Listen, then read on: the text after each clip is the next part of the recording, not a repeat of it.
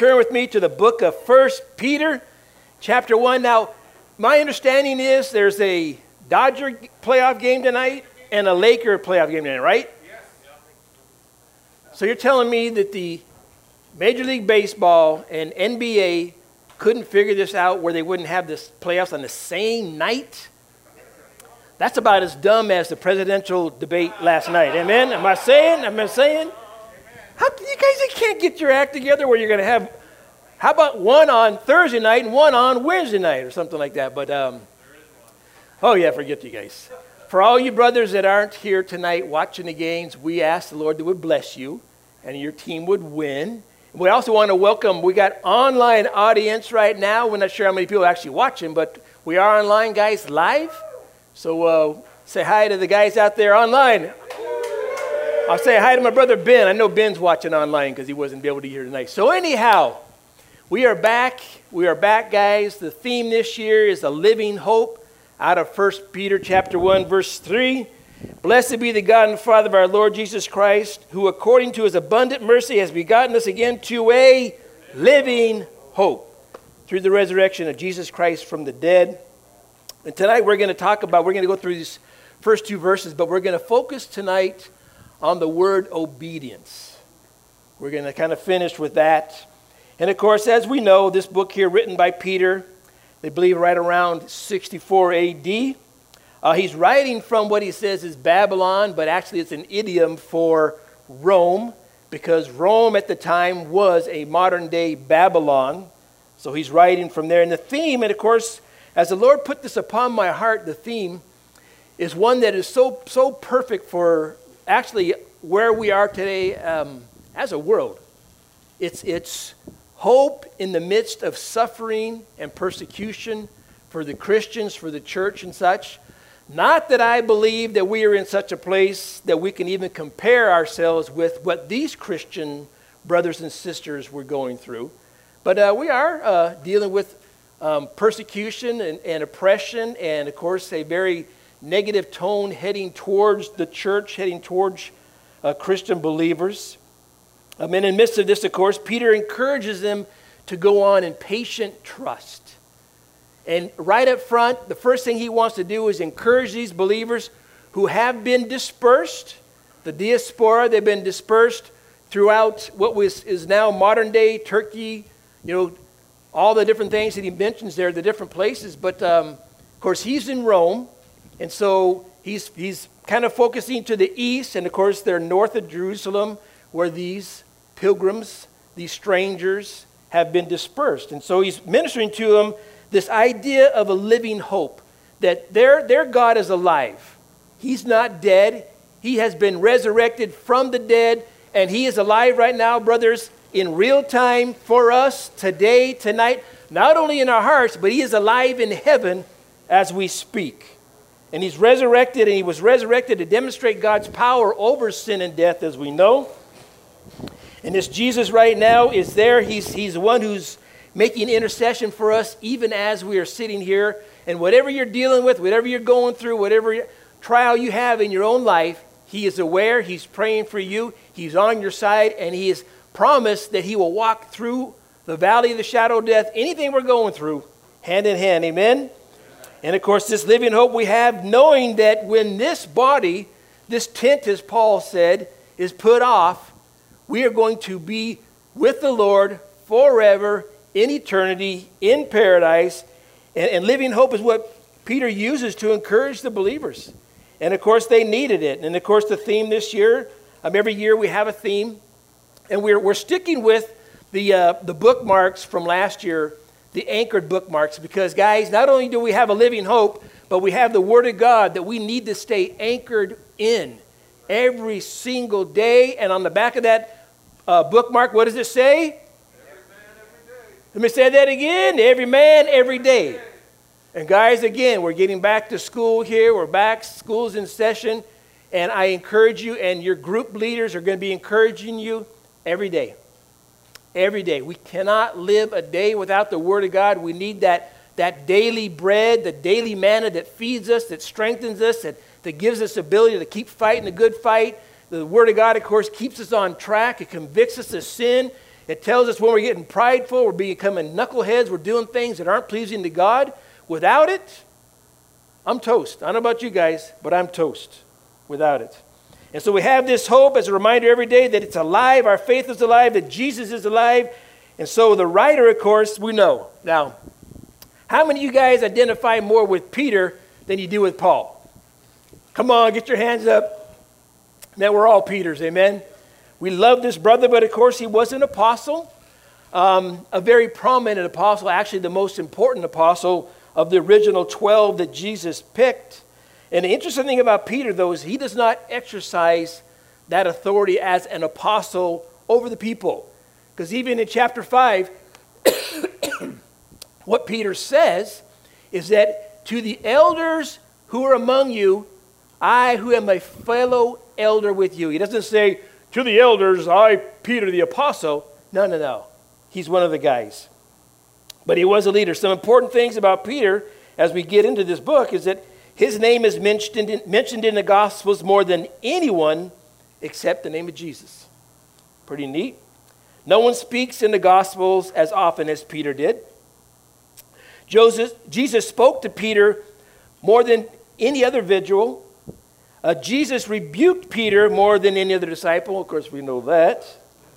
And Peter was the only disciple who dared to rebuke Jesus. Love that. Uh, Peter confessed Jesus more boldly and accurately than any other disciple. Peter, of course, denied Jesus more forcefully and publicly than any others. Jesus praised Peter more than any other disciple. And Peter was the only one that Jesus addressed as Satan. Wouldn't that just be killer? Like, forever we're going to remember that. Get thee behind me, who? Get behind me, Satan. And Peter was the only other person to walk on water, though. He had that privilege of walking on water for about a two seconds. And Peter was the one who denied Jesus three times, cursing him and swearing. Imagine that, cursing that he didn't know the man. But also Peter was the one to receive a public restoration from Jesus in front of all the other disciples as well. So what a guy this guy was. And like I said, I can identify more with Peter than Paul. Paul, to me, seemed just a little more righteous, a little more like, you know, that pharisaical part of him walking. But Peter was more um, quick to speak, slow to think, putting his foot in his mouth. Um, and yet he was full of passion and zeal, um, doing whatever. I mean, he's the one that cut off the ear of Malchus. Anybody have that kind of attitude out there? Yeah, come on, you know it. Um, but, of course, Peter, we love him. Great. I mean, he wrote, of course, book, First Peter and Second Peter. But Peter, of course, he was named um, Peter by Jesus. That's his Greek name. Cephas was his Aramaic name. His real name was Simon. And, of course, this word means a stone, Petros, a fragment of a much larger rock. Now, as an apostle of Jesus Christ, it spoke of the fact that he was a special messenger. And, of course, apostle just means sent one. But it was used to, de- to uh, designate the, the original twelve.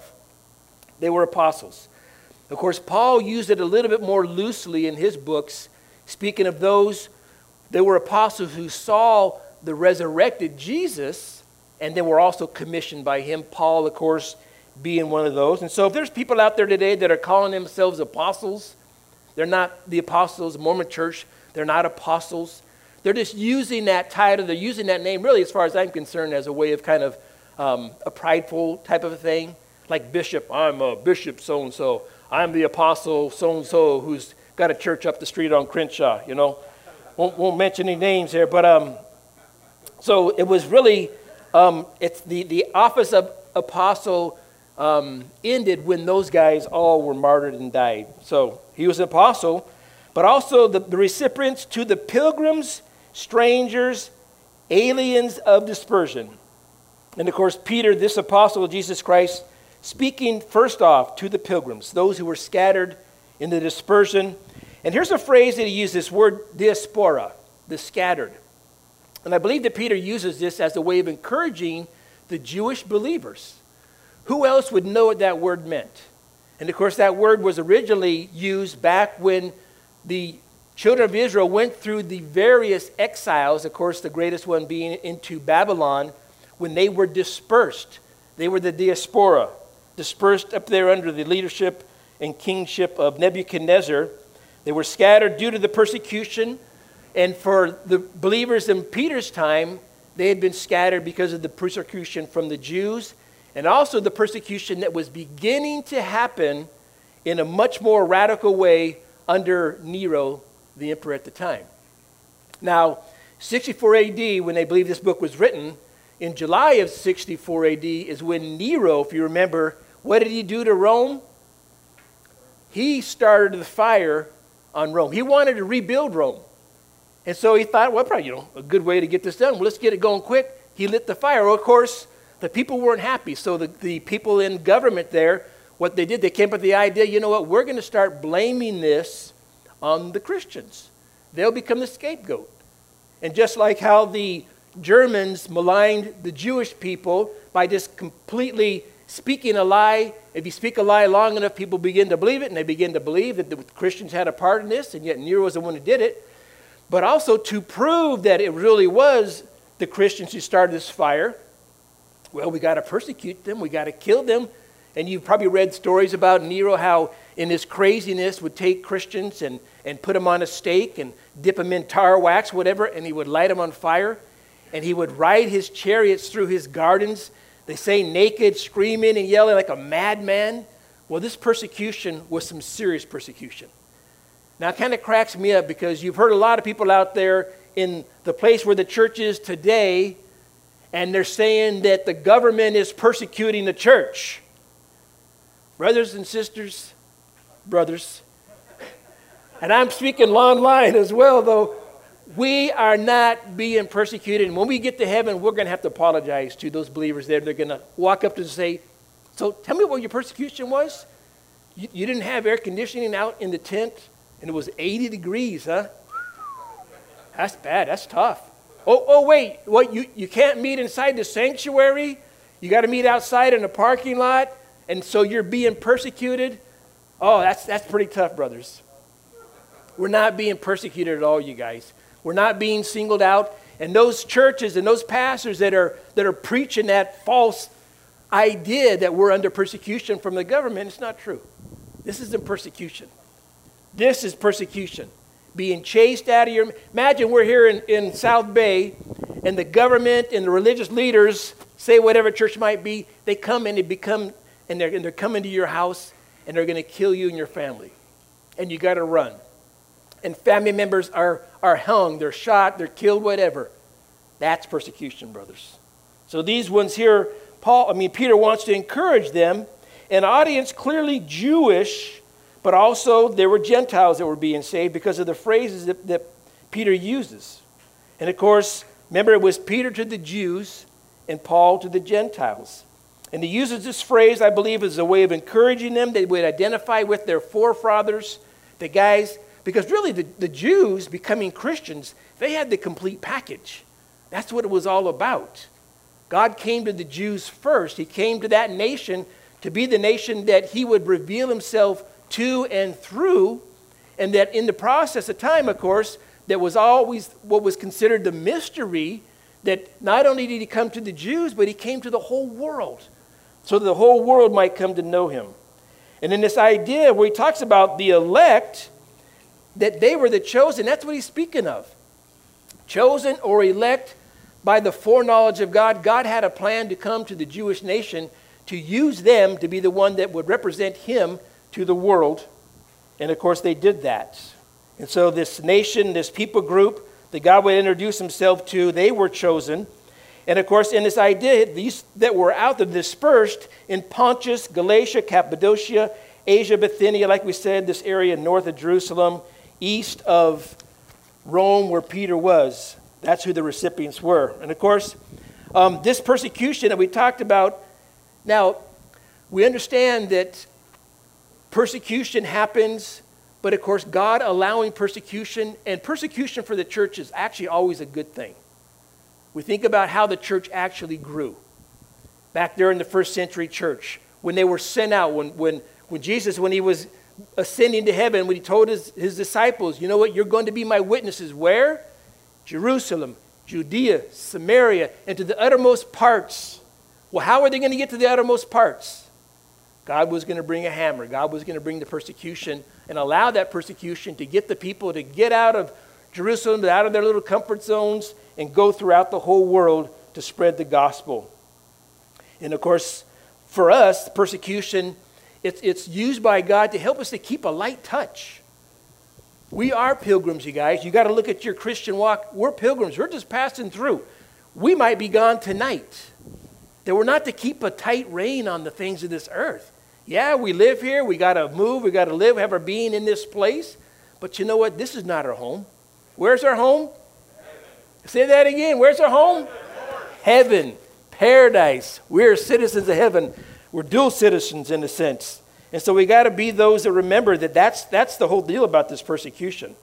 And of course, he says here, to the elect, according to the foreknowledge of God the Father. Of course, according to the, the elect, according, this means, of course, that God in his so- sovereignty, he chose the nation, as I said, the children of Israel, to be the ones that through Abraham, that salvation would come first. And of course, to become obedient to him in faith and believing. And of course, the cool thing in this passage, we see a wonderful picture of the Trinity. The elect, according to the foreknowledge of God the Father, in sanctification of the Spirit, for obedience and sprinkling of the blood of Jesus Christ. So we understand that God had the plan from the beginning. And of course, the Holy Spirit, as we know from John chapter sixteen, he was sent to convict the world of sin, of righteousness, and of judgment. So the Spirit draws, he convicts of sin. We realize our shortcoming, this process of sanctification. And then, of course, through Jesus, through his blood that was shed, the sprinkling is the forgiveness of, of our sins. And, of course, it speaks of Jesus being predetermined in verse twenty and twenty-one of our chapter. If you turn the page there, indeed, he was foreordained before the foundation of the world, but was manifest in these last times for you. Here it is, who through him believe in God, who raised him from the dead and gave him glory, so that your faith and hope are in God. So this predetermined plan, this foreknowledge of God, having picked Jesus, of course, to be the one to come. And as we look at this, even Acts chapter two twenty-three says that Jesus, being delivered by the determined purpose and foreknowledge of God, this plan that God had from the beginning. And as Christians, of course, we apply this verse to ourselves. We have been chosen. God chose us for salvation. And it's a wonderful thing to think that God would choose us sinners for salvation, but it was all a part of his plan. And Jesus, of course, he is the propitiation. He is the means by which we can be saved. So God chose us to be saved. He chose us, and the plan was that Jesus, of course, coming to be the one who would die for our sins on the cross so that we could have salvation. In this predetermined plan of God, God chose man before the foundation of the world to be saved and to become his, all through the predetermined plan that God had to send his son to die for us on the cross, giving us salvation. And of course, as many of you guys know and realize, that verse two has been the focus of a doctrinal divide for centuries. And this, of course, is that whole doctrine of election and, and uh, predestination and such. And it's pretty simple, actually, as far as I'm concerned. We see that here Peter, I don't believe he was introducing this doctrine of election and predetermination and such. In writing these things, it was man who sat there and tried to figure this thing out, because it's simple. It's simple. Did God know that you and I would be here tonight? We have to say yes. But how did God know that we would be here tonight? Because he is God. He is sovereign. And of course, we know the scripture says that God knows the end from the beginning. So we have been chosen for salvation. How did God know that we would get saved? He knew that we would get saved because he knew the end. He knew the end from the beginning. And so we have been chosen for salvation, but God also knew that we would choose him. And of course, Calvinists look at this whole passage, this whole doctrine of theirs, Calvinism, and basically the bottom line with Calvinists is basically, you know, Bob, you were chosen for salvation, but Brett back there, you're wasting your time, so you might as well go home and watch the game because you weren't chosen for salvation. That's the bottom line that comes when, when they equate this thing out. And then you have the Arminianists. Jacob Arminian, who basically, you know, refuted the doctrine of Calvinism that began back actually with Augustine, and that began this process of the whole thing. And and really, it's it's um, it's a rabbit hole, if you ask me. We have the Calvary distinctives on the table back there. Pastor Jeff does a great job of of talking about Calvinism, refuting it, because ultimately with Calvary Chapel, we are in the middle there somewhere. We believe that, yes, God chose us, but we believe that man, we had to choose God as well. And it's like this. I hear Pastor Chuck kind of gave this description, okay? Imagine what you would do if you knew tomorrow, today. All right? So you're a resourceful person. You're thinking, you know what? The lotto's being played tomorrow. So I know what the lotto winning numbers are for tomorrow. So I'm going to go down to my local store and I'm going to pick my lotto ticket and I'm going to pick the numbers that, no, that don't win. Stupid, right? I would pick the numbers that win. Or, for example, if you're a betting man and you know the games that are going on tonight, you already know who won. And so you you ran off to Vegas before the game started, and you got there, and you know what? I know who's going to win tonight. The Lakers are going to win. The Dodgers are going to win. I'm going to bet on that. Why? Because I've already seen the end of the game. Would you go to Vegas and bet on Miami or bet on the other team that the Dodgers are playing? No, you wouldn't. And I know that Chuck, Chuck Smith would use the analogy of going to Santa Anita. I don't know if he ever, like, that's where he hung out, but uh, if you knew who was going to win the races tomorrow, would you go and pick the winners or the losers? The example is there. God, who saw the end from the beginning, saw that we would be saved, that we would choose him, so he chose us. And that's what that means, this whole election thing. And it's kind of crazy that it's gone to such a, a ridiculous thing, because really, me personally, I see it ultimately as another way that the enemy has used to divide the church. Because the Reformed Church, you know what? Sad to say, those the, the Reformed Church, the Calvinists, they truly believe that what they believe is the only way. There's no room for people like us here at Calvary Chapel because we're not quite as deep as they are. We're not quite, it's almost a, a form of modern day Gnosticism. It's like a little bit of a, um, a, a, um, a spiritual club. Like, come to the Reformed Church. Come and we'll teach you really what the scriptures mean. The deeper insight. Let me ask you this. Peter's writing this letter from Rome, getting ready to die. Do you think he honestly is putting in this letter something that really ultimately, well, you know what? We'll wait till these theologians figure this whole thing out. And probably by maybe the fifteenth century, the Reformation and such, they'll they'll have it together. And then people will, will truly get saved this way. Do you really think Peter was writing this way? I don't understand. A lot of times, guys, I look at Scripture and I hear what's taught. I hear what people say about it, what commentators write about it. But I believe, personally, we're going to get to heaven, and a lot of the, the writers are going to come and say, you know what? I wasn't talking about that at all. Where did you get that idea? I was simply saying, hey, you, God chose you to be saved through Jesus, not all this other nonsense that hundreds and hundreds and hundreds and hundreds of books have been written on and people have debated and fought over and got all excited about. Calvary Chapel, we believe that the truth lies in the The extreme, in the middle of the, both these extreme positions. We call it balance, and we are happy and fine with that. But he goes on here, elect according to the foreknowledge of God in sanctification of the Spirit. Okay, here we go again. This, of course, means that, that we are set apart, we have been set apart by the power and the work of the Spirit. And just like the instruments in the temple, and again here, Peter writing to the Jews, inserting a lot of information on really, basically, the Jewish religion. This idea of being set apart, this idea of being sanctified, of course, by the blood. And, of course, the instruments in the temple, they were to use for one purpose and one purpose only. And when we get saved, God who sent his son to redeem us, to pay the ransom for us, he bought us. He bought us for one reason and one reason only, to be used by him in the world, not to be used by the devil for the things of the world. And so, of course, in this idea, this plan that God had, He has no other plan for us except to be vessels of honor. Now, the interesting thing, that's God's plan. He made the choice to have me a vessel of honor. I'm sprinkled with the blood of Jesus. I'm cleansed. I'm, I'm ready for the work. But I have to make a choice, because I can choose to be a vessel of dishonor myself. And that's what this whole idea of free will is, is about. We have a free will, guys.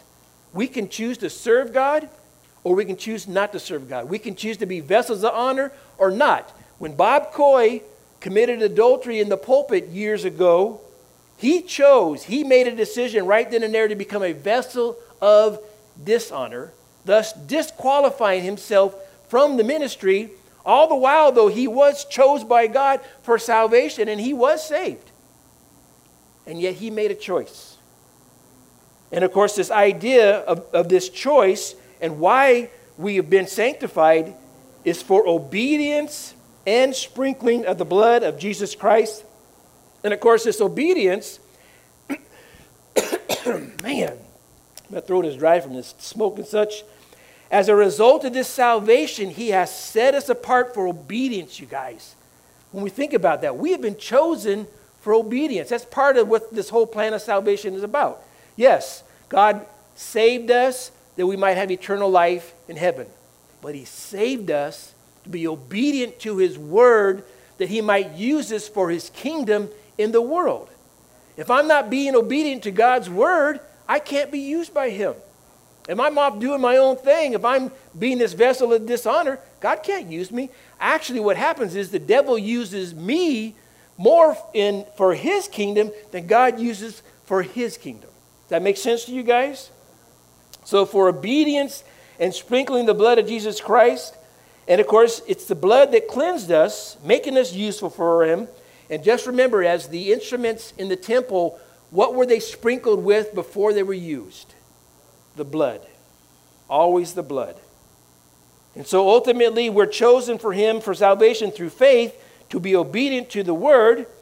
And obedience, of course, is what I want to focus on, because we have the choice to obey. And what I see happening, and what has happened in this whole thing with the, the COVID and such, is that men of God have chosen to disregard what God's word says clearly and defy This, this government that has told us that we can't meet inside, that we are being persecuted. And I'm, I'm kind of going off here on a little bit of a, a, a soapbox. And yet it, it amazes me. You know, we all know about what's going on with MacArthur and everything. When you read MacArthur's commentaries on our book in chapter two, verse thirteen through eighteen or seventeen, and you read the commentary on, on Romans chapter thirteen, he does a masterful job, a wonderful job. And the crazy thing is, how that commentary reads is exactly what Calvary Chapel South Bay is responding to. We are, we are adhering to the Word of God as the, the Word of God was written. And the funny thing is, you could read that passage. I'm sure you guys have read it. You can let your ten-year-old read that passage and say, okay, tell me, what does that say to you? Oh, that means that we're supposed to obey what the governing authorities tell us to do.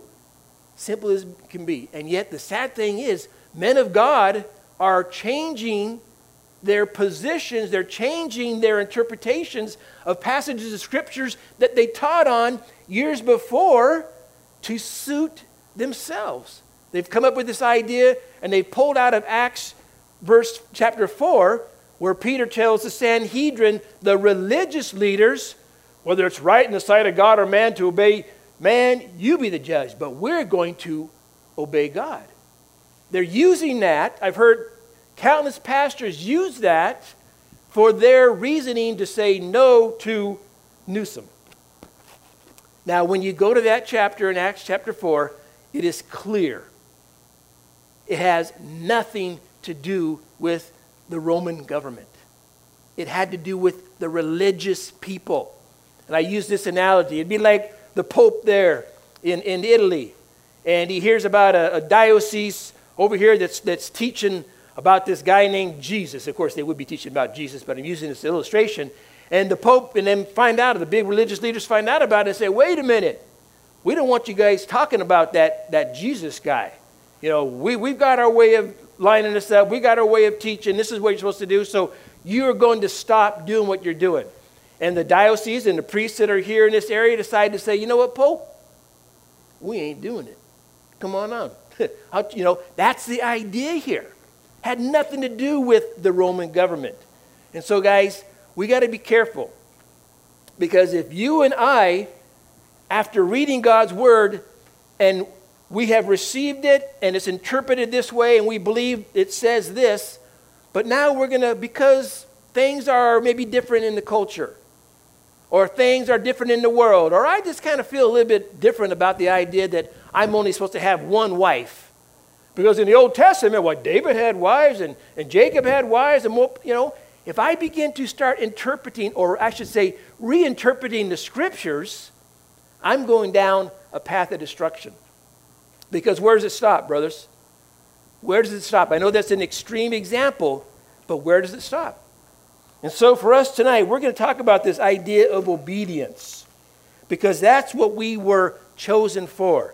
We were sprinkled with the blood of Jesus to be cleansed, to be purified, to be used by God, to be obedient to his word. So number one is we have the uh, notes up there on the screen. One, two, three, maybe coming up. There we go.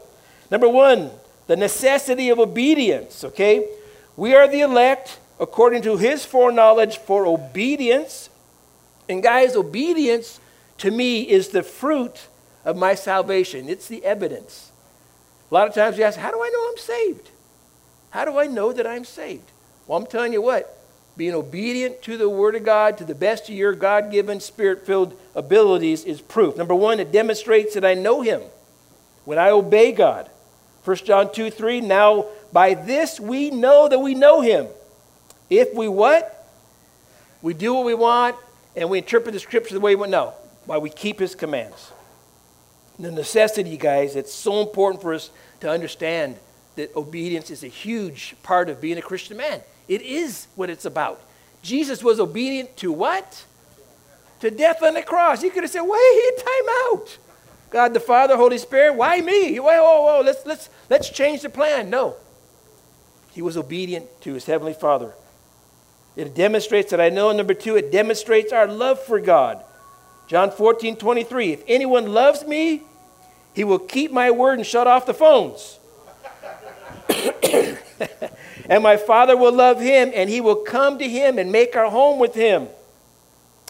Demonstrates my love. John fourteen fifteen. If you love me, keep my commandments, you guys. How many people here love God? We all love God. How do I demonstrate that? Man, Lord, I want to be obedient to what your word says. It demonstrates that I know him. It demonstrates our love for God. But number three, it also, it brings forth blessings from God. Can I get an amen to that? Man, you think about your own kids.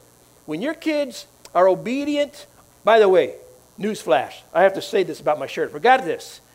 It says, Grandpa established uh, April twenty-first, my, uh, my son Eric and his wife Natalie, who happens to be Pastor Dave's daughter, are pregnant. We're going to have a grandbaby in April of next year. So, woo! Excited about that. It brings forth blessings. And, of course, it does. In Deuteronomy chapter twenty-eight, we see this passage. This chapter is, is speaks of the blessings for obedience and the curses for disobedience. And Moses, in this passage, is telling the people, man, God promised so many blessings to the nation of Israel if you would just obey my word. Now, it shall come to pass if you diligently obey the voice of the Lord your God to observe carefully all his commandments, which I command you today, that the Lord your God will set you high above all the nations of the earth. And all these blessings shall come upon you and overtake you because you obey the voice of the Lord your God. And in Revelation twenty-two, John tells us that we obey.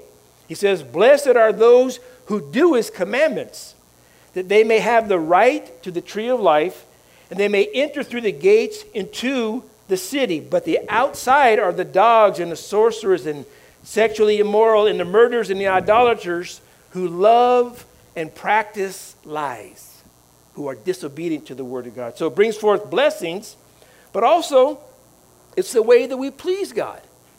God is pleased when we obey him. Your own kids. That's what I was talking about with my grandkids. When your kids are obedient to what you say, you ask them to do, do your chores, do your homework, whatever, whatever it is, you bless them. You give them allowance. You let them eat at your table. You, you let them open the refrigerator door. Just kidding there. But you bless your kids.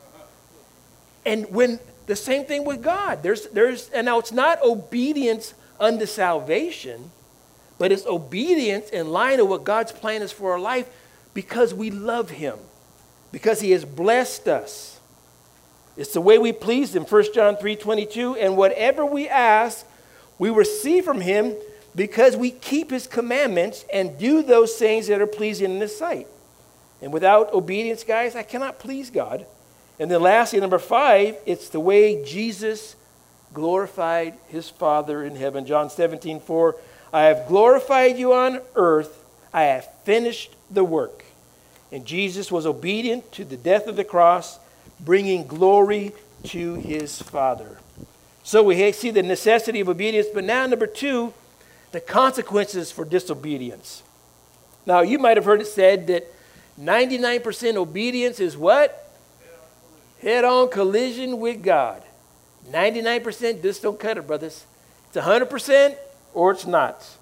And, of course, the consequences for disobedience is that we, we it's a hindrance to his blessings and also a hindrance to our fellowship with him.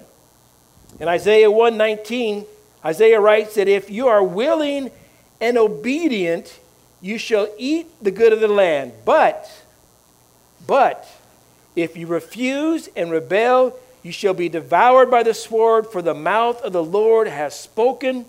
He warned them, he warned them, he warned them. Guys, just do what I tell you to do. Just do what my word says, and it'll be so well for you. And, of course, it went well with the nation of Israel. But what would they do? They'd get blessed, they'd be right on with God, and then they decide every man doing that, which is right in his own eyes, off again, serving the Baals, serving the other gods, and the God would have to come in, take him to the woodshed, little spanking. But it hinders the blessings. But also, number two, it brings a falling away from God. Turn with me to First Kings chapter eleven. We're going to go over, we're going to read the story here about Solomon. And this is, again, the consequences for disobedience. Guys, when we go down this road of disobedience, it's just a matter of time that we're going to fall away from God. Now, here in First Kings chapter eleven, this is the story of Solomon in his older age, as the kingdom is about ready to be taken away from him. And this, this passage, of course, the end of Solomon's life, it speaks about how he had turned away from obeying God and his commands. And it's one of the most tragic passages of Scripture in Scripture.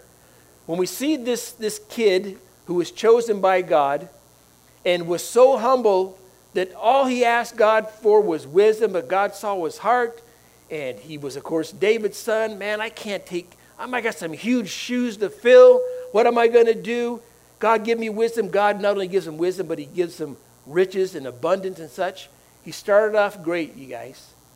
And when you read the book of Proverbs, you see that he's writing to his own sons what he learned from his dad, what he learned from the Holy Spirit. And the book of Proverbs is just amazing in the writings, in, in the, the depth, the insight that Solomon had. And yet, as we see in this passage, we'll read here, Solomon himself did not adhere to the things that he wrote, to his own writings for his sons. The Proverbs that we read, he didn't adhere to them. And this falling away, starting in verse one of chapter eleven, we see here first off that, that falling away starts when there's a disobedience to God's command. Verse one and two, but King Solomon loved many foreign women, as well as the daughter of Pharaoh, women of the Moabites, Ammonites, Edomites, Sidonians, and Hittites, from the nations of whom the Lord has said to the children of Israel, you shall not intermarry with them, nor they with you. Surely they will turn away your hearts after their gods. And what does it say there? Solomon clung to these in love. Now it's interesting. He says love, but actually the word should be what? Lust. I mean, who needs seven hundred of them? on top of three hundred. So we see that Solomon had a problem with all this. Of course, we know a lot of those were military, but it was still, Solomon knew the commands. He knew from his childhood. He was raised in the Word. He knew the commands, yet he clung to these. And the thing about it is he, choose, he chose, you guys, to disobey. He rejected the Proverbs, his own teachings, as he got older.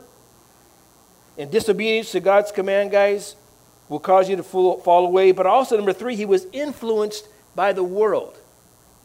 And this, of course, came through his wives. In verse three, and he had seven hundred wives, princesses, and three hundred concubines, and his wives turned away his heart. For it was so when Solomon was old that his wives turned his heart after other gods, and his heart was not loyal to the Lord his God, as was the heart of his father David. And I always look at David and Solomon in comparison. Of course, we know that, that David had a heart after God. And it seems to me that Solomon had a mind after the things of God. And there's a huge difference. See, in my mind, I can serve the Lord. But a lot of times I throw in my own intellect and my own ideas, my own thoughts. And the things of the earth kind of creep in. But if I have a heart after God, man, my heart broken before the Lord as David did. He was, as it is said, he had a heart after God and he served God and loved God. Man, that is, for me, it's so much more important to have the heart. So he was influenced, though, by the world. That's how I see this. And, of course, you think about the influences of this world. They're huge on our lives. Look around this world. Look at, we see the T V, we see the, the media, the news, the politics, the sports, the music, all these things. This, this impact that if we allow these things to creep in and, and eventually crowd out anything of the Lord, before you know it, you're at home watching the Dodgers, you're at home watching the Lakers, and not here. That's just a little joke, little slam on my brothers. But I'm telling you, the world, you guys, the influence, we got to be so careful. And, of course, the devil is of the world, and the world is of the devil, and we got to be mindful of those schemes to be caught up in these things. And Solomon, of course, he got influenced by the world, by his wives. But number three, of course, verse four through eight, we see that he followed after other gods. And, and I'm not going to read this list here, but this list of the gods, Ashtoreth, Milcom, Chemosh, Molech. My gosh. When you read of what the worship of these gods entailed. Ashtoreth, the goddess of sensual love. Well, that makes sense. seven hundred wives, maternity and fertility. Milcom, the national god of the Ammonites.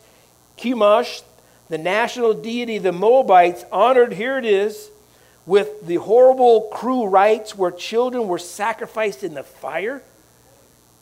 I wonder if it's recorded somewhere or someone has an idea how many children Solomon allowed to have burned in the fire.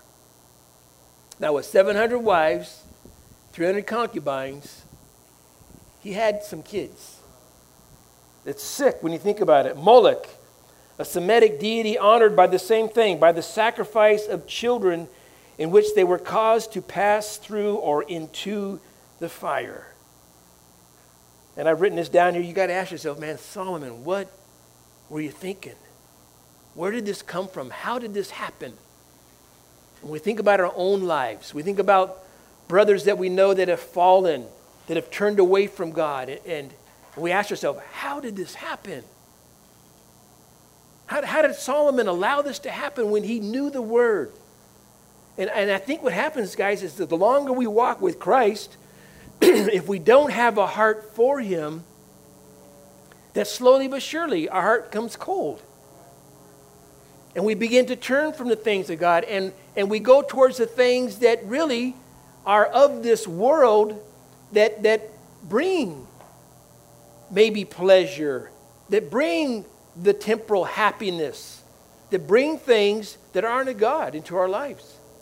Before you know it, we're going down this road. We're chasing after things. Marriages fall apart. Jobs fall apart. We get into drugs. We get into alcohol. We get into adulterous relationships, whatever it is. And life is destroyed. So this falling away, of course, it starts with the disobedience to the commands and and being influenced by the world. Then we start chasing after other gods. What are the gods of this world? What are the little gods that we're chasing after? Is it money? Is it power, possessions? Is it the big one, the big P for men, pornography, the lust that's there, that is fueled every single day you walk out into this world, guys? It's fueled every time you turn that cell phone on. There's junk, trash that is available with a swipe of the finger. Amazing. What are the gods, you guys? Could it be sports? I know I'm hammering sports tonight, but I'm telling you, it's an idol. People are worshiping sports idols. We got to be careful, guys. He followed after other gods. In verse nine through ten, though, it was the end, the falling away. So the Lord became angry with Solomon because his heart had turned from the Lord God of Israel, who had appeared to him twice. Think about that. I mean, the writer throws that in. The Holy Spirit ha- throws that in. Hey, you know what? He just wasn't like, okay, you know, he grew up in a godly family. You know, father stumbled a little bit, but, you know, no. God appeared to him twice, spoke to him twice, and yet, and he had commanded him concerning this thing that he should not go after other gods, but he did not keep what the Lord had commanded. Therefore, the Lord said to Solomon, because you have done this, and have not kept my covenant, my statutes, which I have commanded you, I will surely tear the kingdom away from you and give it to your servant.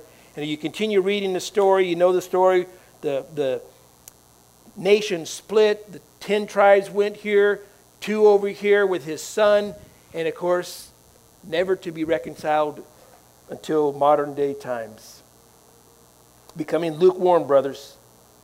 And disobedience comes before the falling away. And disobedience, guys, opens the door for more disobedience. Be mindful of that, guys. And again, it's not obedience for salvation. It's obedience as proof and as a result of my salvation. And so you got to ask yourself an honest question, an examination, so to speak, of your own hearts, your own lives. You know, how am I doing with obeying God's word? And if I'm struggling, if I'm stumbling, if I'm having problems, then there's, there's, there's proof, there's evidence. Something is wrong. Something's wrong with your walk. Not that it can't be fixed. God is so merciful. Psalm eighty-four, I believe it says that he's sitting, he's ready to forgive right now. He's just waiting. All you got to do is ask. All you got to do is turn. He told the nation, just turn. Turn back to me. Come, let us reason t- together. Man, though your sins are as scarlet, they'll be as white as snow. God has that plan for you guys. If you're in that place, maybe you're you're right on the edge of the cliff. You're just about ready to do something that's that is as foolish as can be, and yet you're you're deceived. You don't see it. You don't know what's happening in your own life. That's where there's accountability. That's why Bob's going to get up here in a minute, and we're going to talk about going into groups and such, where you have other brothers around you that you meet with week after week. They get to know you. They can say to you, man, hey, Joe, how you doing? Hey, Joe, you don't look like, man, the Holy Spirit. And, and God can use other men to help you, to help me. Because would to God, you guys see something in my life, or the other pastor sees something in my life, and they, they see, man, you're headed for trouble. Man, come and talk and help. Because we're all subject to it, guys. Man. Going off in this thing here. But also the powerful obedience, number three, you guys. Where do we get the power or the ability to obey him? Because that's where we're at right now. Okay, great. You know, I might be struggling. I need some help here. So how do we do it? How do we obey him? Number one, of course, the love we have for God. Why is it that you stay with your wives? You love them. You love your wives. When, I, when, when me and my wife were going through all the problems before we got saved, my love for my kids was so great that I couldn't look at them and say, I'm going to put them through the same hell that I went through when my parents divorced. I love them. I love my wife. You love your God. For the love of Christ, you guys, compels us or controls us. John fourteen twenty-three, Jesus said, if anyone loves me, he will keep my word. So the power for obedience, man, my love. Okay, well, maybe my love isn't doing so well. Well, what's next? Well, secondly is the fear of the Lord. The fear of the Lord, Psalm one eleven ten. The fear of the Lord is the beginning of wisdom, and a good understanding have all those who do his commandments. And guys, this is a huge problem in the church. There is a serious lack of the fear of the Lord. And what is the fear of the Lord? It's a reverence, and it's an awe, and it's a respect that God who knows everything about you, God who knows what you're doing, God who sees what's happening in secret, God who knows your mind, your heart, your thoughts, who controls your very life, who controls your breath, who controls the beat of your heart. The man, if I mess up, he could go like this. Not only if I mess up, he could pull his hand off of my life and say, okay, you're not listening anymore, so I'm going to have to allow you to endure this. The nation of Israel is a perfect example. How many times, how many times did God say, all right, you're on your own? And they came, the nations wiped them out. God restored, God was always there. But there's a serious lack of the fear of the Lord, you guys. As Christian men, do you fear God in a good, healthy, spiritual way? Recognizing that, I mean, we're playing with God here, and God will not be mocked. And thank God, He is, he is merciful, He is gracious, He is slow to anger. He speaks, guys, He speaks. He's speaking to you now. He's speaking to somebody now. There's no doubt. There's something going on in your life. He knows about it. And you came here tonight. There was a reason you came here tonight. It was specifically for God to say, look, I know what's going on. And if you don't stop it, if you don't turn, if you don't change your ways, I'm pulling the covers. I'm pulling the covers. And I've seen it even on staff here at Calvary Chapel South Bay time and time again. Where men, and it's really it's been mainly the men, are doing something and they're not supposed to be doing something, has to do usually with sexual immorality of some sort, whatever. And God's speaking, God's warning, and God's speaking, talking, talking, talking. Wood, thick scold.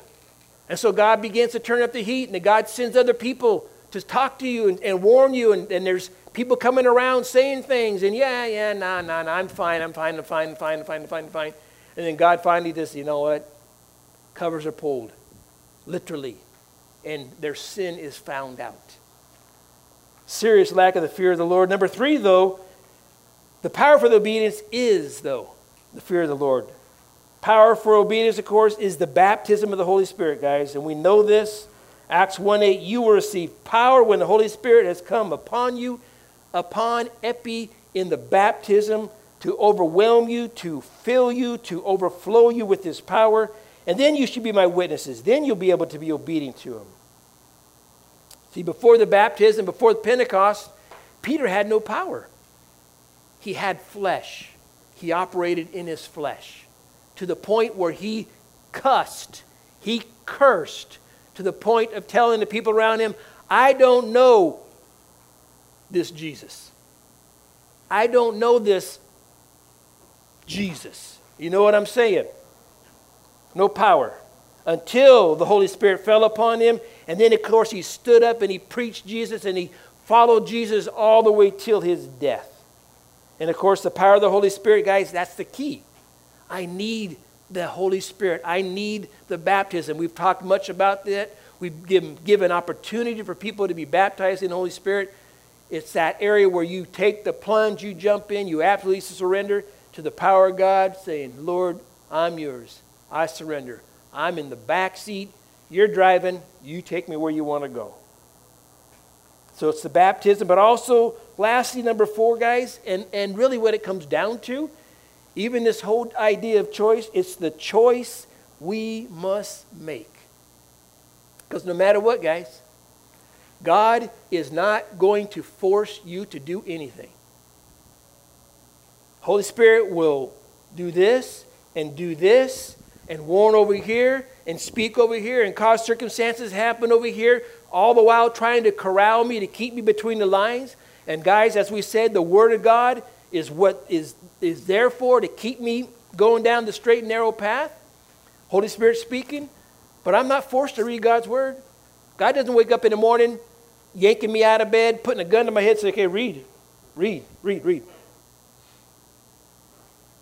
Nobody's forcing us to do anything. I must make the choice every single moment of my life to follow after Jesus, to be obedient to his command. It's a choice. Of course, we know first, uh, First Corinthians chapter ten, thirteen, Paul says that God is faithful to provide a way for us to bear up under temptation, but I got to choose to go God's way when the temptation's there. God has done his part. God will do his part, but I must do my part as well. Remember the story of Joseph with Potiphar's wife, and I'm going to be wrapping up right here. What time is it anyhow? Ha! Plenty of time. Remember Joseph. Okay, what did Joseph have to do when Potiphar's wife came after him? I mean, he could have sat there and said, help, help, Jesus, help, help. And maybe in his heart he did. But what did he do? He turned and ran, brothers. He got up and put on the Nikes and psh, out the door. And sometimes that's exactly what we got to do. You know, oftentimes we cry out to God, help me, God, help me, God, help me, God. He's helping you. He's yelling at you. Turn off the computer.